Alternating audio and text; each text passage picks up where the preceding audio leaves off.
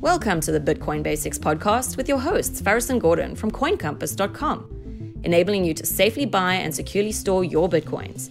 All resources are in the show notes and description, including our disclaimer. Visit BitcoinBasicsPodcast.com to subscribe and discover other free content. Hello, and welcome to another Bitcoin Basics podcast with your host, Gordon. That's me, and I have Faris with me as well. Today, we're doing part three of our How to Buy Bitcoin series, and we're concentrating on how to keep Bitcoin. So, we've already bought Bitcoin and we've already transferred or withdrawn it from an exchange into a wallet.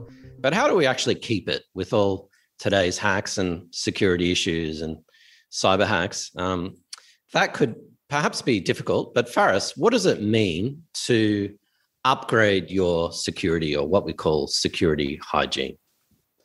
Yeah, so this is something that I knew was important, but never appreciated how important it was until I started working with Gordon. And um, and this is Gordon's background. It's um, internet and financial security specifically. So it's um, he's put a lot of work into security hygiene. Um, and key terms that you can throw in there are infosec and opsec. But what that means is basically if you can, you know you can buy Bitcoin. Um, and you can remove your private keys, as we've discussed in previous two episodes. But what does it mean if you're doing it on a computer that's running um, malware or has a virus in it or a Trojan horse? So, the number one thing that we teach people how to do is make sure that you're running a safe and secure operating system before you buy Bitcoin. Because for all you know, someone can see what you're doing on your computer. You go ahead and do everything right. You buy Bitcoin, you remove it from an exchange, next thing you know they're gone because someone has seen what you're doing and they can just hack in and steal it. And security is not a one time only event. It's a cat and mouse game. You're always always having to just make sure you're practicing good um, security hygiene. So these are things where a is your device secure? Be it your mobile your computer your laptop how's your connection? You need to be running a VPN. That's a virtual private network um, where you're basically protecting your IP address. You're masking your IP address from the world. Uh, we highly recommend you use a password manager. And another important thing is you use a dedicated encrypted email address. So the email address that you're using um, for every day, you don't want to use that same email address to log into an exchange and buy Bitcoin. It needs to be a completely separate one. So I've just offloaded a whole bunch of detail there. And um, I really do want to say that Gordon has put a lot of work into a YouTube series, which is available for free, where he actually goes through and shows how do you do this? How do you um, run a secure operating system? How do you set up a password manager? How do you set up a separate encrypted email address? And two factor authentication, which pretty much every exchange now requires as well. And if they don't, we recommend it. So this is actually a crucial, crucial part. This is, you know, even more important than buying Bitcoin is knowing how to keep it and keeping it away from hacks or even just your own um, human error. Because to you know, to date, um, at least seven million bitcoins have been lost, and that's hacks and human error. And we don't want you to lose your bitcoins or your satoshis. So this is crucial um, we can't recommend this stage any more than anything else. It's you want to start with this and you yeah, watch the YouTube series. And if you have any questions, please contact us because this is a, a service we actually do provide individually as well as to anyone who feels they need help with it. If you enjoyed this podcast, please subscribe, like, and share so we can find others like yourself. Yeah, and if you've got any questions, feel free to put them in the comments of the YouTube videos. But if you need professional advice, perhaps on setting up your own Bitcoin custody solution for yourself, as Faris said, contact us, coincompass.com. And it's really time to get serious about this stuff. Uh, I, I hear so many people buying hundreds of thousands or at least thousands of dollars worth of Bitcoin, and you know, they're doing it on their Windows 7 computer that's riddled with viruses and all kinds of stuff. And yeah, it's just you need to get serious about this stuff. And as Faris mentioned, and don't worry, I won't go on about it, Faris, because I could talk about this forever. It's time to get serious. And what you really need, and Faris mentioned many solutions, you need dedicated a dedicated device and dedicated software to to do this.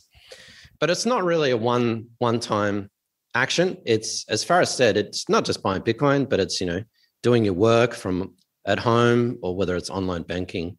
It's something you sort of need to improve and sort of upgrade as you go along. So you sort of need to level up over time. So not just for buying Bitcoin, but this upgrading your security hygiene will actually help you in pretty much every single thing that you do online. So there's something else that you need to upgrade as well, and that is called OPSEC or operational security. And another fancy way of saying privacy. So, um, Faris, uh, instead of me going on, what does it mean to upgrade your privacy? Why can't I just sign up to Coinbase, give my passport information and a blood sample, and then buy Bitcoin? Well, unfortunately, that information um, can also get hacked. So your personal details, your date of birth, all this stuff can get hacked. And if someone can gain access to your date of birth and your home address, um, it's enough for them to basically gain access to your email address. If they gain access to your email address, they gain access to everything. We still don't realize just how important your password is for your email. So this is something that your privacy is paramount. And a lot of people think Bitcoin's private. It actually isn't. Um, and that is still a misunderstanding of Bitcoin itself. And Bitcoin wallets are actually very public, but I mean, it doesn't give away your personal details, but the wallet, the funds going in and out of that. Um, so your level of security, your level of privacy depends on you. But at the same time, it's something you just you do need to be aware of on a daily basis. Is um, who's got your details and how are they storing them and you can't control that so suppose that's the big picture um, gordon you've gone into a lot more details on this um, and yeah you can provide a lot more details to that summary that dog's breakfast of a summary that i just did no, no, that's good, Faris. And at the very least, as you said, let's say you buy Bitcoin from a major exchange. At the absolute minimum, they have your credit card information or banking information, your name, your passport, national or national ID, uh, your account, um, probably your home address, although that may or may not be linked with your credit card at the very least. And if you've got a significant amount of Bitcoin and that those information get released or gets hacked, that's a serious problem. And privacy then becomes almost as important as security. And I've mentioned this several times, and I'll mention it again. Uh, Ledger's uh, marketing database got hacked a few months ago, and uh, everyone who bought a hardware wallet from Ledger had their home address, their credit card information, and their email address released to the public. And that's enormous. So if you've bought a significant amount of Bitcoin and now hackers know your home address, they know your email address, that is enormous privacy risk, not just for your Bitcoin, but physical privacy as well. Um, you know, you can imagine some of the scenarios of uh, people trying to trying to get your Bitcoin. So yeah, we need to definitely think twice, if not three times, about all of this stuff. Not just when we're buying Bitcoin or keeping Bitcoin, but think about how we're actually doing it. So you may want to think the next time you buy Bitcoin, how are you doing it? Are you doing it on a KYC exchange, non KYC? What information are you're releasing? in the unlikely event that information gets released, uh, what's some sort of recourse? So, for example, Faris, and I could give many uh, examples. I'll just give one. Don't buy a hardware wallet with your home address. I mean, that's a that's a very simple one. Um, and so we go through all of that in our uh, YouTube series and podcasts, and we also help people, individuals, professionally, um, to basically use best practices when it comes to privacy, not just security. The only other last thing I want to mention, and I definitely won't go into it, is you can do, as Faris said, Bitcoin is not private. You can do all kinds of stuff like CoinJoin, which is basically sending Bitcoin to wallets or websites and mixing the Bitcoin and all that kind of stuff. Don't do that because that's a guaranteed way for you to lose your Bitcoin. So when someone on Twitter or Facebook or whatever says, send me, you know, your 0.1 Bitcoin and I'll send you 0.2 back uh, or even if they say, I'll make it private and mix it for you and send you 0.1 back, don't send your Bitcoin to any platform or service. It's a scam. So I could go on, but that's basically it. Um, we have covered how to buy your Bitcoin, whether it's KYC or non KYC, then withdrawing it from an exchange, or wherever the platform or service is so that you stop renting your Bitcoin and you're owning it.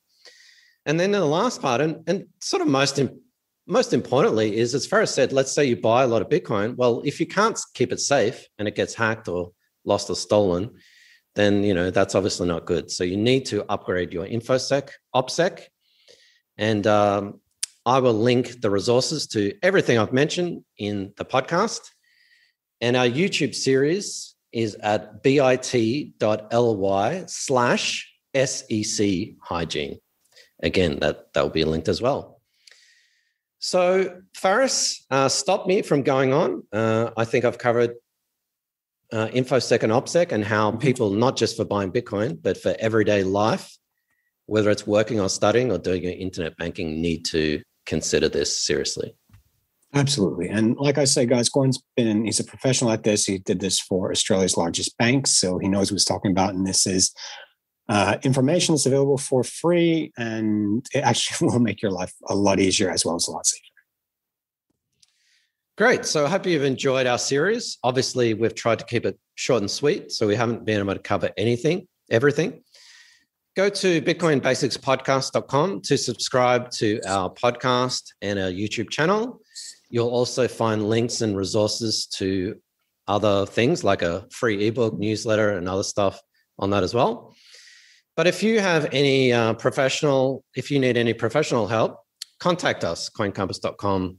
And whether it's upgrading your own InfoSec or security sec, or you need help developing your own Bitcoin custody solution, we'd be more than happy to help. Well, that was the last of our very short series. Um, again, please go into more detail. The best thing about Bitcoin is to learn about it. Great. Thanks, Faris. And please like, subscribe, and share so that we can get this educational content out to as many people as possible. See you next time. Thanks for watching or listening. Please visit coincompass.com slash free to register to our socials and discover other free content. Subscribing, liking, and following helps this content remain ad free. Until next time.